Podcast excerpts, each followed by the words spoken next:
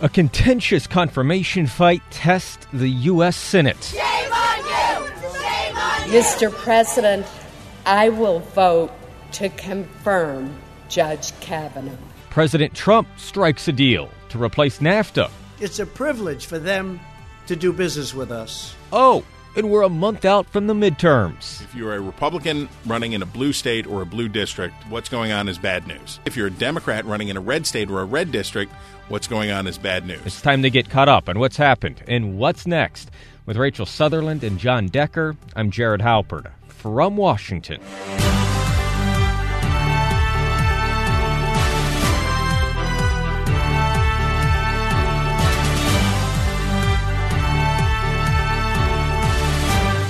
A demolition derby, a caricature of a gutter-level political campaign, one of the saddest, most sordid chapters in the history of the judiciary. Therefore, I do not believe that these charges can fairly prevent Judge Kavanaugh from serving on the court. Those are a few of the ways U.S. senators have described the nomination and confirmation debate over the Supreme Court nomination of Brett Kavanaugh.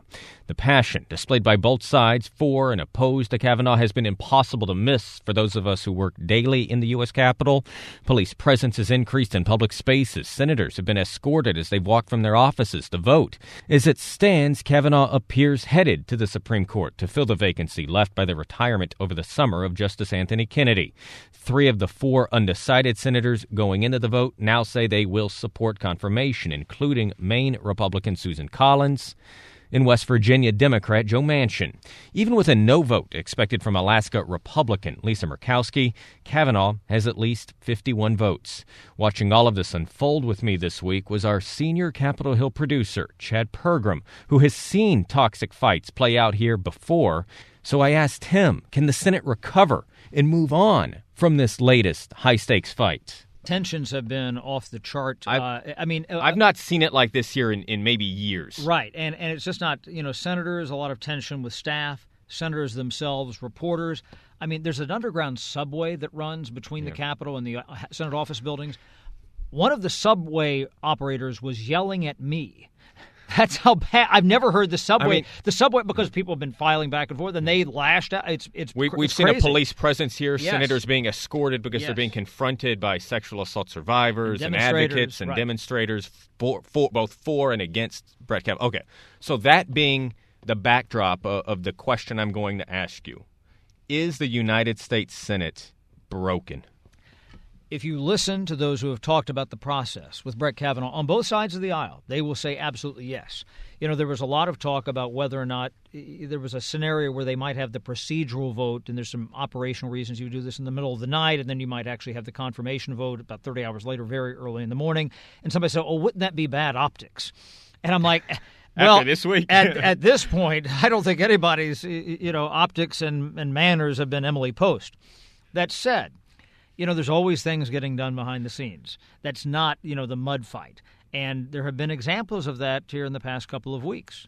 We've seen that just this week. So that's what I wanted to talk to you about is given all of the discord and really I'll use the word toxicity that we've seen here. Senators yelling at senators, the minority leader coming dangerously close to calling the majority leader a liar. I mean, things that we have not seen happen very much in the esteemed body of the United States Senate. But you know what? But sometimes it's always like this. I mean, I remember a time in 1995 Robert Byrd was no longer the majority or minority leader, had been the Democratic leader for many years, had been the president pro tem, and the Republicans got control of Congress, and they were really getting their hooks into Bill Clinton at that point, President Clinton in 1995, and Byrd said, "I've seen the Senate devolve this year.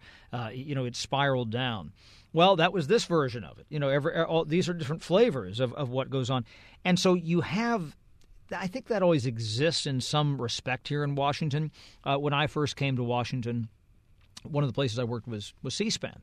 And Brian Lamb, the founder of C-SPAN, he would take new employees to what he called a lamb lunches. And somebody said, this was circa 1993, and again, they were really starting to amp things up on Clinton at that point, but we weren't to 1995 yet with the Republican Revolution. We were not to 1997 yet with impeachment and so on, 1997, 1998. And they said, oh, my gosh, Brian, have you ever seen anything like this? And he said, none of you were here during Watergate. I wasn't here during Watergate. You weren't here during Watergate. Yeah. I wasn't here for the Clinton impeachment either. And so. I was. And, yeah, I can only begin to imagine. So, but that said, there are things that they have been getting done. So let's talk about what they've gotten done. Just this week, with all of this going on, two major pieces of legislation passed the United States Senate with more than 90 votes. I think in one case, 98 votes. Right. A 5-year FAA reauthorization. Sounds boring. A very important piece of legislation that has been negotiated for an awfully long time. There was also an opioids bill, right? Bipartisan. You know, that's a big deal. You know what else didn't happen? They didn't shut down the government. Right. The appropriations process has been going bipartisan fashion. Yes. Yeah. You know, it was so funny. A week ago last Friday in September, big group of reporters outside McConnell's office. If you would have sent me to Mars and come back and said, Chad, it's late September, and there's this there's this big group of reporters outside McConnell's office, and it's close to the end of the government's fiscal year. What's going on? I said, well, of course, they're reporting because they're afraid there's going to be a government shutdown. I had sort of carved out having to work this weekend, but I thought it would be for that reason. Right, and they worked out an agreement. Yeah. Most of the appropriation bills have gotten done. They got more done in the Senate on the appropriations bills faster than they had in decades. So explain to me this disconnect. How can there be so much anger over the Supreme Court nomination, but, you know, the stuff that doesn't get nearly as much attention, and maybe the media plays a role in that, and that's a fair criticism. What is that disconnect? Well, you know, I think that lawmakers are pretty good about compartmentalizing issues. They realize, okay, there's something in that appropriations bill that helps the VA. I have this problem with the VA in my state or district. There's an issue in there that deals with energy and water spending. There's an energy project in my district. Okay, let's not mess that up. Opioids, I represent an area in rural. That's been bipartisan. Every district in America has been hit by that. Yes, in rural Indiana, yeah. Kentucky, yeah. Wherever. And so opioids is an issue. I do think that lawmakers look at these things through these different prisms. And if it's something that's good for their district or their state or necessary, they do it. But they could say, look, you know, we are on the left in my state, and we don't like Brett Kavanaugh because we're afraid what he's going to do to abortion rights, and we're afraid of what he's going to do to the health care bill or whatever else, and I'm going to vote against him. So once this confirmation process has passed and it's over and the Senate comes back, are these relationships— do they need to be repaired, or are we going to see, you know, we're not going to see bipartisan retreats, right? We're not going to have like a kumbaya around the campfire. But you know, what's the process here to sort of rebuild some of that trust that has been built up over this, you know, appropriations process or opioid bill or FAA negotiation or water bill negotiation? Well, some of that could be dictated by the midterm elections. I mean, if the Democrats win the House, they probably win the House with moderate Democrats representing swing or Trump-favorable districts. Sure. And those folks can't go out and shout from the mountaintop about how bad Brett Kavanaugh is. They have to be moderates, and they have to kind of work across the aisle with other folks. So that's one way that it does that. The flip side of that, though, is— the flip side of that, though, is maybe Democrats do win the House, or for that matter, the Senate, because people are energized now because of Kavanaugh, and they show up and say, guess what? We won. Elections have consequences. You know, this has been the whole thing of the resistance against Donald Trump. That could inflame it even further. But all of these things, Jared, are cyclical. This is the cycle that we're living in now. Was it really intense when Tom DeLay was the majority leader and there were a lot of Republican congressmen getting in trouble? Was it really intense when Bill Clinton was in office and impeachment happened? Was it really bad when Barack Obama won and Mitch McConnell said we're going to do everything we can to block his agenda? I mean, how much of that has really changed based on what we're hearing in the day-to-day rhetoric? Not much. So you're saying we've been here before.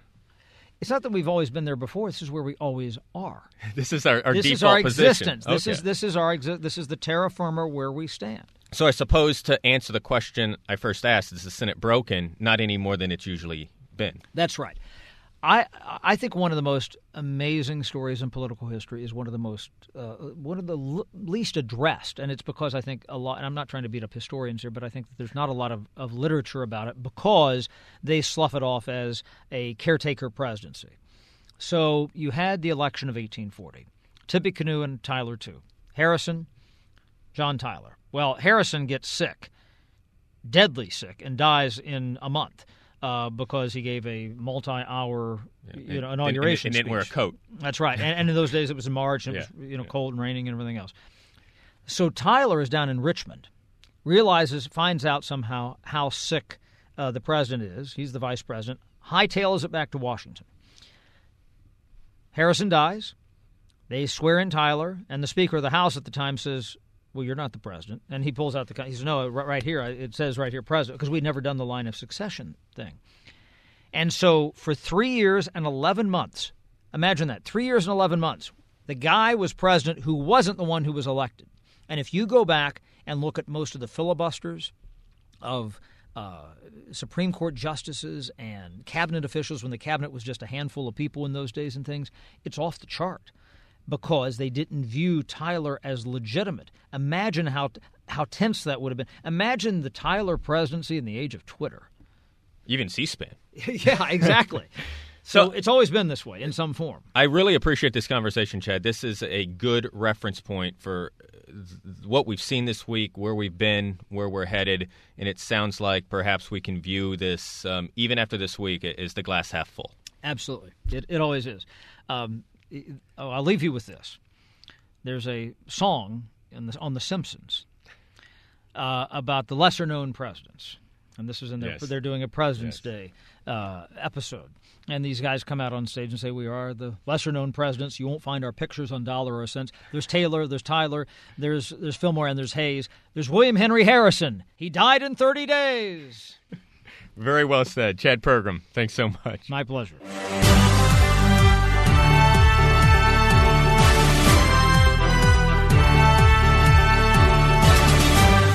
There's a new acronym to learn. President Trump announced Monday he has struck a deal with Canada and Mexico to do away with the North America Free Trade Agreement, NAFTA. Instead, he says there's a new deal for Congress to approve, the USMCA, or if you prefer longhand, the United States-Mexico-Canada Agreement. It's a privilege for them to do business with us. And I'm not talking about Mexico. I'm talking about everybody. Everybody. President Trump is also trying to reset trade relationships with China, Europe, and Japan. But let's stick with the present for now and dive a bit deeper into this new North American Trade Pact, what it means for U.S. companies and U.S. consumers. What could cost you more? What could cost you less?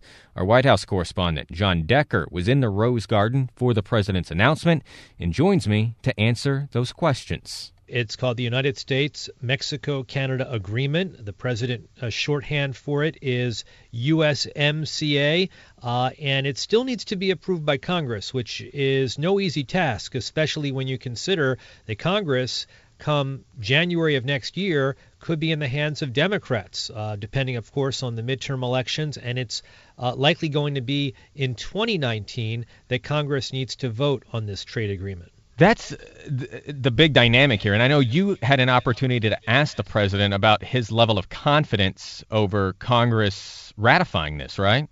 I did, because that's the big unknown. You know, you can celebrate what you accomplished in terms of the negotiations between the parties involved, trade negotiators from Mexico and Canada, but it does not take effect unless Congress ratifies it. And if Democrats control the House, if they control the Senate, we've seen this before play out, Jared.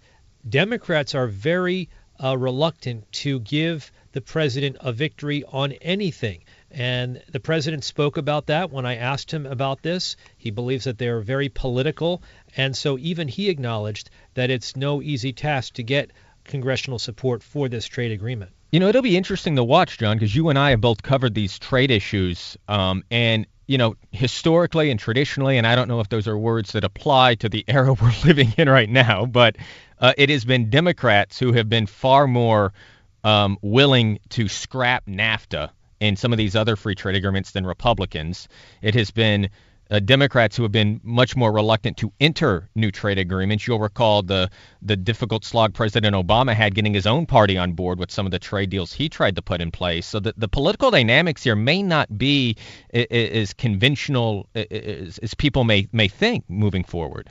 Well, that's exactly right. I covered NAFTA, the North American Free Trade Agreement, and NAFTA would not have passed Congress without the support of Republicans. President Clinton would not have received, gotten that victory on NAFTA were it not for Republicans. Democrats, by and large, were against it because they felt that it put labor, organized labor, in a bad position vis-a-vis Mexico and Canada. So you're absolutely right. It's an interesting dynamic. We don't know what it would mean necessarily if Democrats would be in control of Congress.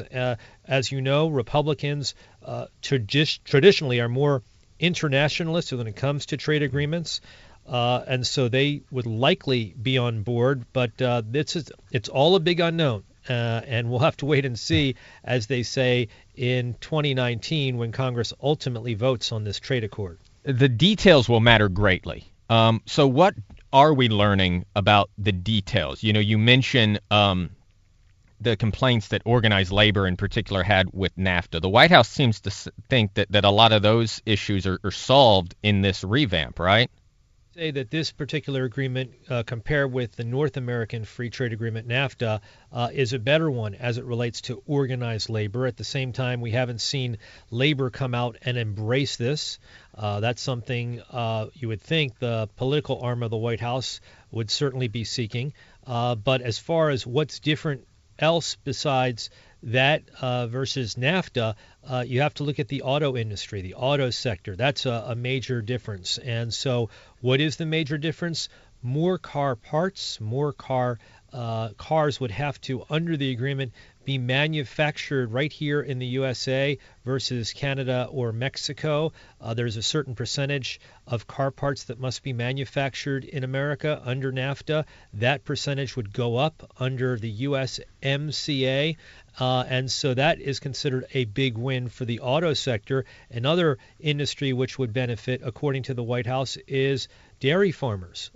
They, according to the White House, would actually have more of the Canadian market open to them to sell their product than exists right now under NAFTA. One of the concerns that always comes with these trade deals is what sort of disruptions there may be in the consumer sector, right? What may go up in price, what may go down in price? Is there any indication of anything like that when you compare this USMCA to NAFTA?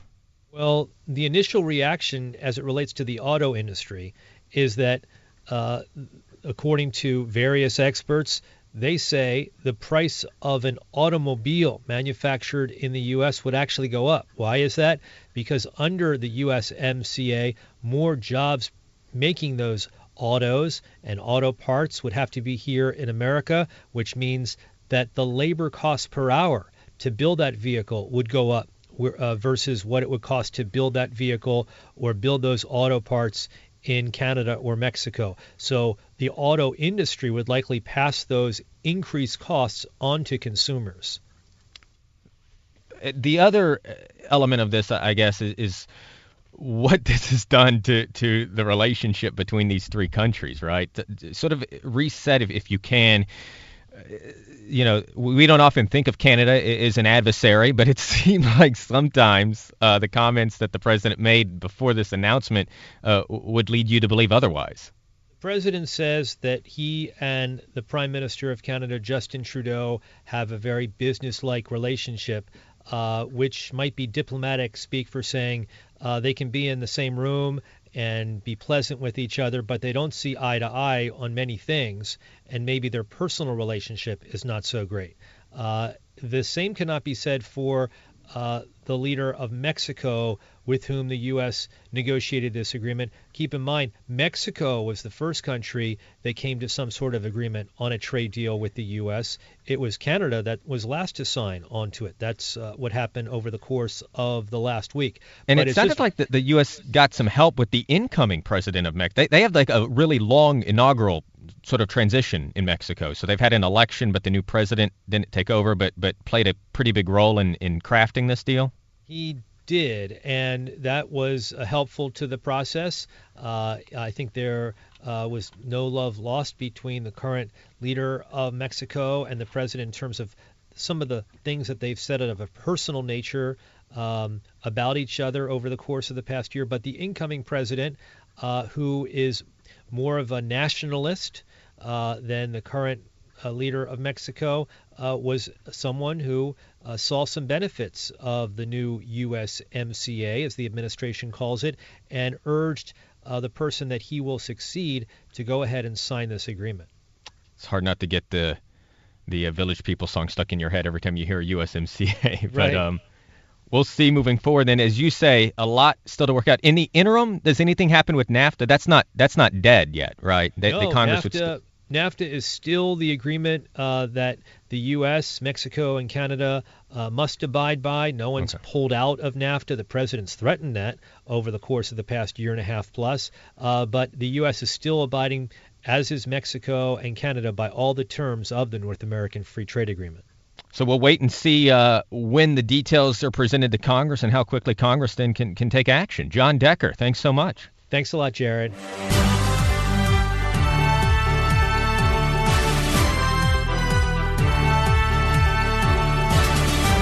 Melania Trump is known for saying a lot without saying much at all, and she sent a message this week with her first solo trip as First Lady. I'm Rachel Sutherland with a look at Mrs. Trump's four-nation tour of Africa. Visiting the continent wasn't unusual in itself. Other First Ladies have gone to Africa, but given the animus her husband drew when he referred to African nations as S-hole countries, her choice spoke volumes. Mrs. Trump sent a clear message at a school in Malawi when she praised the work of the U.S. Agency for International Development, whose funding President Trump has proposed cutting by 30%. I wanted to be here to see the successful programs that the United States is providing to the children. And thank you for educating them to be best, to be their best, and to grow up in educated adults for generations to come. There was a safari of photo ops for reporters. Mrs. Trump visited with children and their mothers in a hospital, toured classrooms, handed out toys, and held a baby. She also paid a visit to the Cape Coast Castle and laid a wreath at the Door of No Return. That's the place where African men were held before they were loaded on the ships bound for a life of slavery in the Americas. She spoke to reporters about her experience. How does it feel to be here, Mrs. Trump? It's great. It's very emotional. So. What are your impressions? What did you write in the guest book, Mrs. Trump? I just said thank you for your warm welcome. With love, Melania Trump. And this is a very special place. I will never forget. Incredible experience, and the stories that I heard from the gentlemen. It's really, really touching, and. The dungeons that I saw, it's really something that people should see and experience, and what happened so many years ago, it's really a tragedy. How does it make you feel today? Thank you. Thank you, guys. While in Ghana, the First Lady stopped in at Obama Hall, named after President Obama. She had a private meeting with the First Lady of Malawi. And while in Kenya, Mrs. Trump was almost knocked over by a baby elephant. President Trump, who's never visited Africa as president, gave a glowing review of his wife's trip on Twitter. He wrote, "She's doing a great job as First Lady, I will tell you. Really great. And you think that's an easy job? That's not an easy job. That's a tough job. She's fantastic." Andy Oak is a historian and self-described First Lady's man. There's a lot of planning, a lot of careful planning. She's under a microscope with everything she does, as she always has been, and First Ladies before her. But this one trying to sort of separate herself from her husband in her public image and being a woman of her own, a First Lady of her own terms and desires, and advocating the things that she feels strongly about. And we see children and health care as topping those lists. And when she does go out in support of these events, we see that genuine interest in her, in the way she acts, in the way she smiles, in the way she interacts with the people that she's visiting. I think it's really good for her and for the world to see her in this genuine interest or role that she has with these philanthropies. What are some of the key moments so far for you from Melania's trip that stand out? Well, I think the careful choice of where she's going. She's hitting all four corners of the continent, north, south, east, west. She's trying to cover a lot of ground in a short amount of time, and I think that shows the world that she does have an interest in this, taking an active role in spreading the love of children and the want for healthy children and a good future for all of them. So I think it's very important, just the visuals, you know. She's always dressed appropriately. She's always dressed very well and not too much and not too little. And I think that's very well received. And seeing how these people smile and welcome her. These first ladies, you know, they're celebrities on the world stage. They always have been. And as they act as ambassadors for the United States, and in a certain sense, their husband's administrations, I think it's very important. It's also very important for her, the image of her going to Africa, where President Trump has had some issues and he's caught a lot of criticism for things that he said. It shows that she's not afraid to step out from under his administration, out from under his wing, and cut an image that is uniquely hers as First Lady. Do you think that's part of the reason why she chose Africa? I think 100%. You know, she's come out with the camps for the border camps with the children and families and separating families. She's been outspoken about that. Various sports figures who have had some altercations with her husband, she has come out in favor of that person. She doesn't directly contradict her husband. She's very smart in that way, and she doesn't go completely against him. But with what she watches on her planes and her spokespeople saying she can watch whatever she wants, her husband does not dictate. And I think a lot of people have had this conception, that the misconception that she is completely under his control and under his thumb, and she's not an individual. And I think this is just one more thing, and very intentional to go to Africa to spread that word that she is an individual. She has her own mind, she has her own thoughts, she has her own causes, and she supports them very genuinely. Have other first ladies traveled to Africa? Yeah, Mrs. Bush, Laura Bush was one of the most traveled first lady. The most traveled first lady in modern times at one point was Pat Nixon, and she did it very, very quietly but very effectively, and went to all corners of the earth, including Africa. Hillary Clinton took over that role as most traveled first lady, and Laura Bush exceeded Hillary Clinton, especially in a post-9/11 world where Laura Bush changed her entire domestic policy for children's literacy and education and reading to go on a global scale of women's rights and women's education all over the world. And the Bush administration was so effective and so involved in Africa and malaria, particularly in sub-Saharan Africa, that Mrs. Bush was very well traveled in Africa. And, of course, the Obamas visited Africa, I want to say, a number of times, given President Obama's heritage on his father's side. And Mrs. Trump sees Africa as a big part of the global health problem and the global health issues that still plague that continent and all the countries there within. And I think it shows that she is giving a proper nod to administrations in the past who have realized what an issue and how important the continent of Africa is, because poor health leads to poor people, which leads to fostering terrorism and all the bad things that are happening in our world outside of health, or as a side effect, a trickle-down with the health problems. And it's a very good place for Melania Trump to be, in a very smart move. You mentioned some of the more well-traveled first ladies. Were there any first ladies who were just homebodies, didn't really go anywhere? Oh, yes, a number. There were a number of first ladies that didn't. You go back historically. It's always remarkable to me to see these two in comparison. Dolly Madison never traveled outside of the United States. She was born in the British colonies. She stayed in the British colonies and in America. But her successor, Elizabeth Monroe, was a very well internationally traveled first lady. But going back to more modern times, you had first ladies like Jacqueline Kennedy that went all over the world. But another first lady right after her, Lady Bird Johnson, stayed very domestic with her Beautification of America project. And there were just less reasons for her to travel, given the time and element and sort of mood and feel of the world. But then Mrs. Nixon would come in and do, as I said, one of the most well-traveled first ladies in history. She went to China, of course, with the historic trip with President Nixon, the first president and first lady to do so. Then you've got Barbara Bush, who was massively traveled in her pre-White House work and efforts.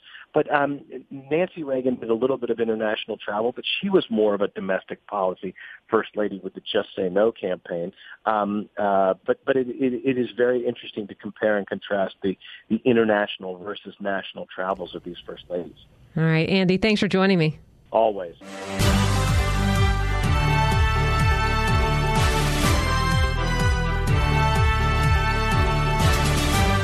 One month. That's all that separates this week's From Washington podcast from the midterm elections. Then again, that could be an eternity.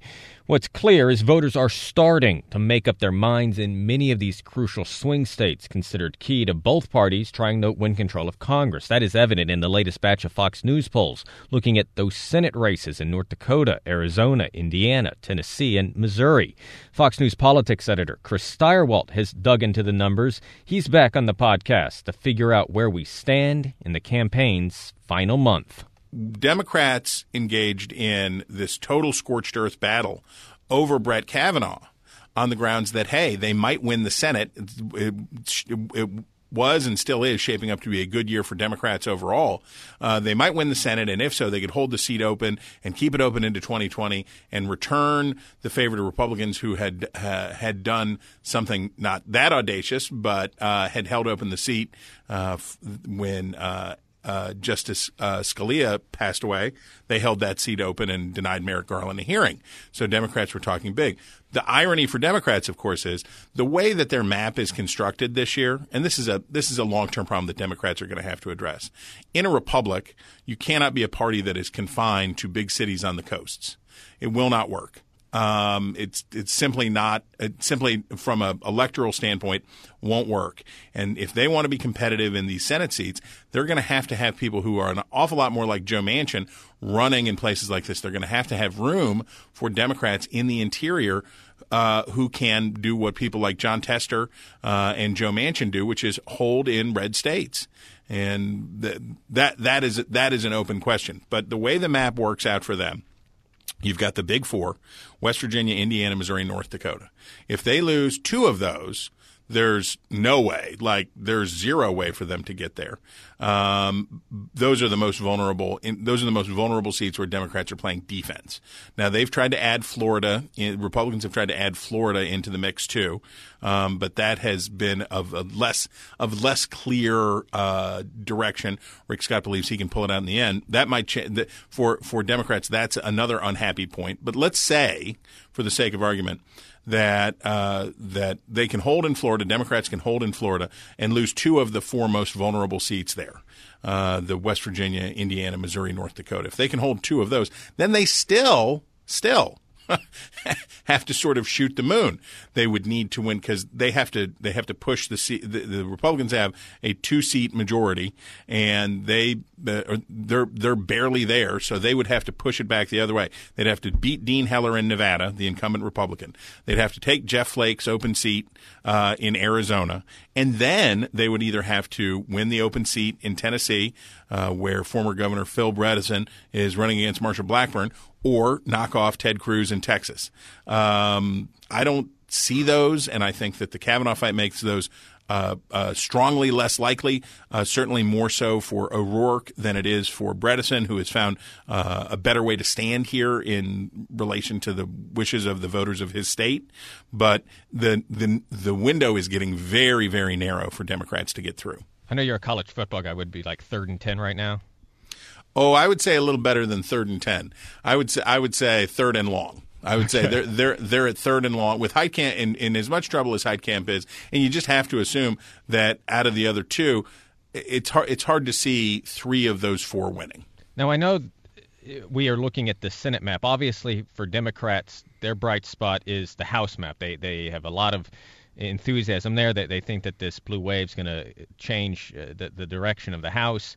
You talked about how voter intensity, this enthusiasm gap, is closed a little bit as a result of the Kavanaugh nomination. Obviously, the House doesn't have anything to do with that. But does this have any sort of coattails that some of these House candidates are going to be able to ride? Does it tell you these Senate polls tell you anything about the direction the House may be headed? Well, let me make it simple. No matter what. Now, we have a month to go to the election, and that is several geologic eras by yes. political time in 2018. So a lot may change. But you don't for now, with the way it's been going. Right. For, if we think about what things were like a month ago versus what they are now. But they were like Monday as a result of Friday. Exactly. So I'll put it this way. If you are playing out of position, if you're a Republican running in a blue state or a blue district, what's going on is bad news. But conversely, if you're a Democrat running in a red state or a red district, what's going on is bad news. That's what it adds up to. So let's do a hypothetical. So let's say you are one of these endangered Republicans in Southern California, and you're in a district that voted for Hillary Clinton. This is bad news because it's intensifying the Democratic base. It's firing women up. It's doing all of this stuff that's going to be bad for you. But if you are a Republican looking to hold on in, let's say, the suburbs of Dallas, or let's say you're Pete Sessions. Good example, Who's looking to hold on. This is good news because what has happened here, the two sides of the current Republican coalition, which are traditional Republicans. These are college-educated, predominantly white voters. They college-educated, incomes of more than $100,000. So this is upper middle class. That's the traditional breadbasket of Republican votes. They are joined in their coalition with an enormous surge, for Republican standards, of voters from households that earn less than $30,000 a year. These are the blue collar. These are the lunch pail. These are, however, the working class white voters that Donald Trump, I believe, did 16 points better with voters who have household incomes of $30,000 or less than Mitt Romney did 4 years prior. That coalition. Part of the reason for the lack of Republican intensity was that you have the Trump voters who were voting for Trump in spite of the fact that he was a Republican. And then on the other side, you have Republicans who voted for Republican candidates up and down the line but didn't vote for Trump. So that's a problem going into midterms where you have traditional Republicans who are down on their own party, but you also have Trump voters who aren't particularly enthusiastic about Republicans. By coming together with an issue that it fires up conservatives, the Supreme Court always fires up conservatives. It certainly did in 2016. And then you marry it with what is basically a cultural issue, sort of a reactionary backlash against the Me Too movement. You put those two things together and you have that special magic that has evened out the intensity measures for Republicans and Democrats. Timing is everything, even in politics, and it is going to be interesting to see, as you point out, what events are going to happen between now and Election Day, just about a month away, that could tell us even more about what the outcome's going to be here. Well, look, Donald Rumsfeld tells us about the unknown unknowns and the known unknowns. There are some known unknowns, which is to say we'll have more economic news. We don't know exactly what it'll say. We will have Mueller developments. We don't know what they will be. We will have whatever we have for the next month. But then there are the unknown unknowns. There are the things like what happened with Kavanaugh. If you would have said there would be a tough, contentious fight, yes, that it would be contested so contentiously over the Me Too movement, that changed the calculus a great deal. So I would just say, in 28, we live in dog years now. Everything happens so fast. There's so much that every day feels like seven. I would tell folks, this has been a reset. This has been a game changer in a pretty substantial way that has taken what was looking like a rout for Republicans into something maybe tough but endurable. But there is a long way to go from here to there. I am looking forward to having many more conversations with you between now and then. Chris Stirewalt, thanks so much. You bet.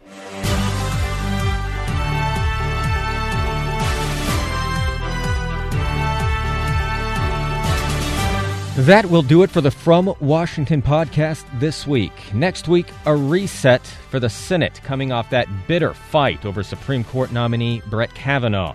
We'll take a look at what is left to do before the midterms and again look at the landscape in a few of the races most important for control of Congress.